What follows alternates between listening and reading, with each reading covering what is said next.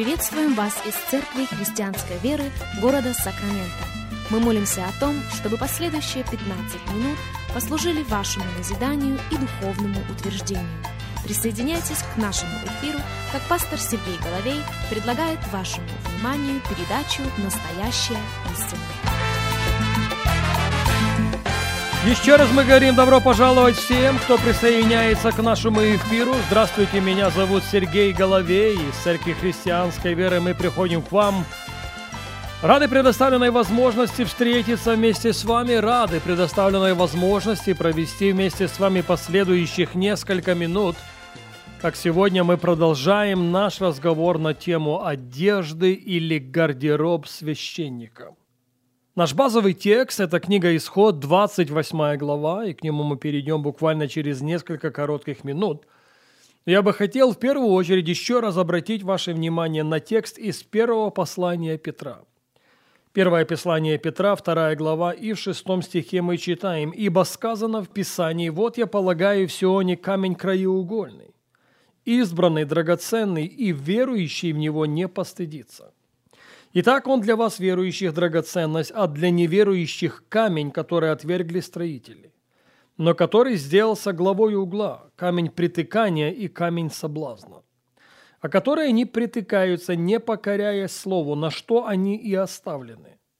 Но вы род избранный, царственное священство, народ святый, люди, взятые в удел, дабы возвещать совершенство, призвавшего вас из тьмы в чудный свой свет.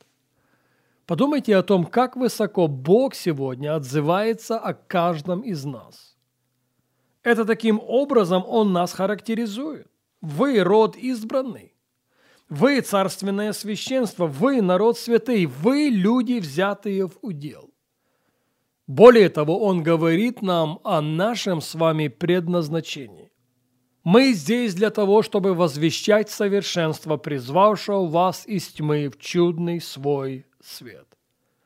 Но вот на что мы фокусируемся в большей мере. Мы с вами царственное священство.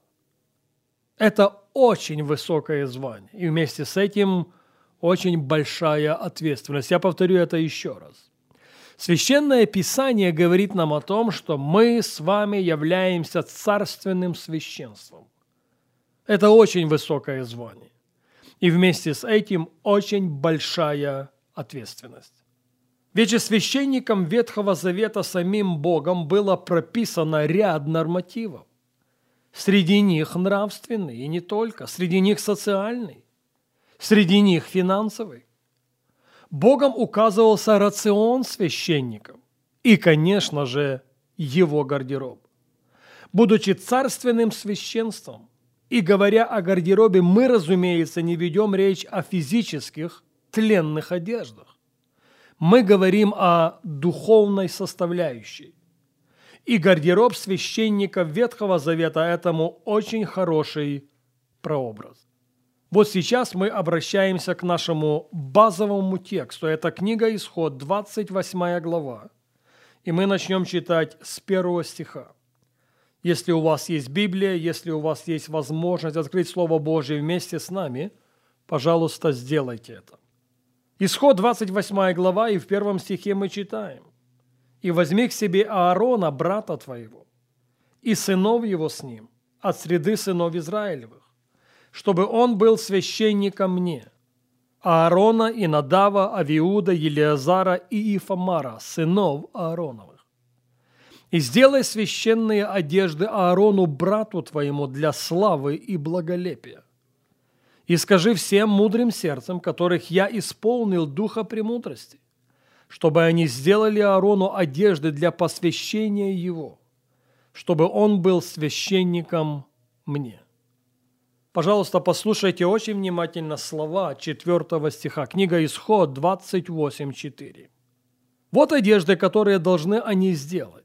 Наперстник, ефод, верхняя риза, хитон, стяжной кидар и пояс. Пусть сделает священные одежды Аарону, брату твоему, и сынам его, чтобы он был священником мне.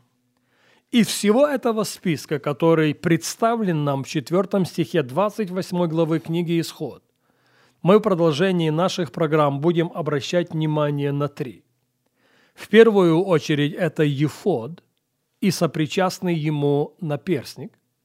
Во-вторых, это верхняя риза. И в-третьих, это головной убор, называемый кидар. Но продолжим наше чтение. Книга Исход, 28 глава и 5 стих говорит следующее.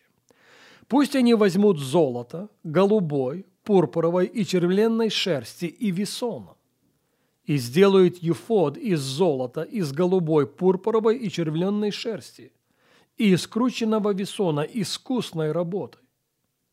У него должны быть на обоих концах его два связывающих нарамника, чтобы он был связан. И пояс Ефода, который поверх его, должен быть одинаковой с ним работы. Из золота, из голубой, пурпуровой и червленной шерсти, и из крученного весона. По сути своей, Ефод напоминал нечто подобное рубахе. От плеч до пояса священника. Но особенность его сводилась к следующему. И эта особенность прописана в 9 стихе, книга Исход 28.9. «И возьми два камня Аникса, и вырежь на них имена сынов Израилевых. Шесть имен их на одном камне и шесть имен остальных на другом камне, по порядку рождения их. Через резчика на камне, который вырезывает печати, вырежь на двух камнях имена сынов Израилевых и ставь их золотые гнезда. И положи два камня эти на нарамники Ефода. Это камни на память сынов Израилевых Пожалуйста, послушайте и послушайте очень внимательно.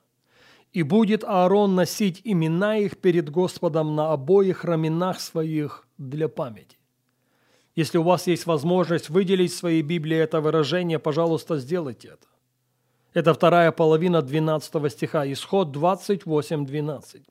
«И будет Аарон носить имена их перед Господом на обоих раменах своих для памяти». Вот к чему все сводилось. Вне всякого сомнения, ефод – очень важная составляющая гардероба священника. И заметьте, Бог конкретно сказал, из какого материала ефод должен был сделан. Но отличительная особенность его, повторяю еще раз, сводилась именно к нарамникам. Это там должны были быть вставлены два камня. И Бог сказал, какие это камни. На каждом из этих камней должны быть вырезаны шесть имен сынов Израилевых по порядку рождения их. И к чему сводилась вся эта работа? Вся эта работа сводилась как раз к тому, чтобы священники на своих раменах перед Богом носили имена сынов Израилевых. О, как это важно! И какое сильное послание это для каждого из нас сегодня, для царственного священства, для священников Нового Завета. Не говорит ли апостол Павел в послании Галатам, чтобы мы носили бремена друг друга? Только тогда, когда мы носим бремена друг друга, мы исполняем закон Христов. Закон любви, закон почитания один другого высшим себя. Еще в седую древность Бог поощрял священников Ветхого Завета сделать свои интересы второстепенными. Еще в седую древность Бог поощрял священников Ветхого Завета нести нужды народа перед его лицом. Это они должны были стоять перед Богом от лица народа. И потом, получив слово от Господа, возвращаться к народу, чтобы стоять перед народом от лица Господа. Но без того, чтобы носить имена сыновей Израилевых на своих раменах, это было невозможно полноценным наше служение, как священникам Нового Завета, делает не что иное, как наша готовность.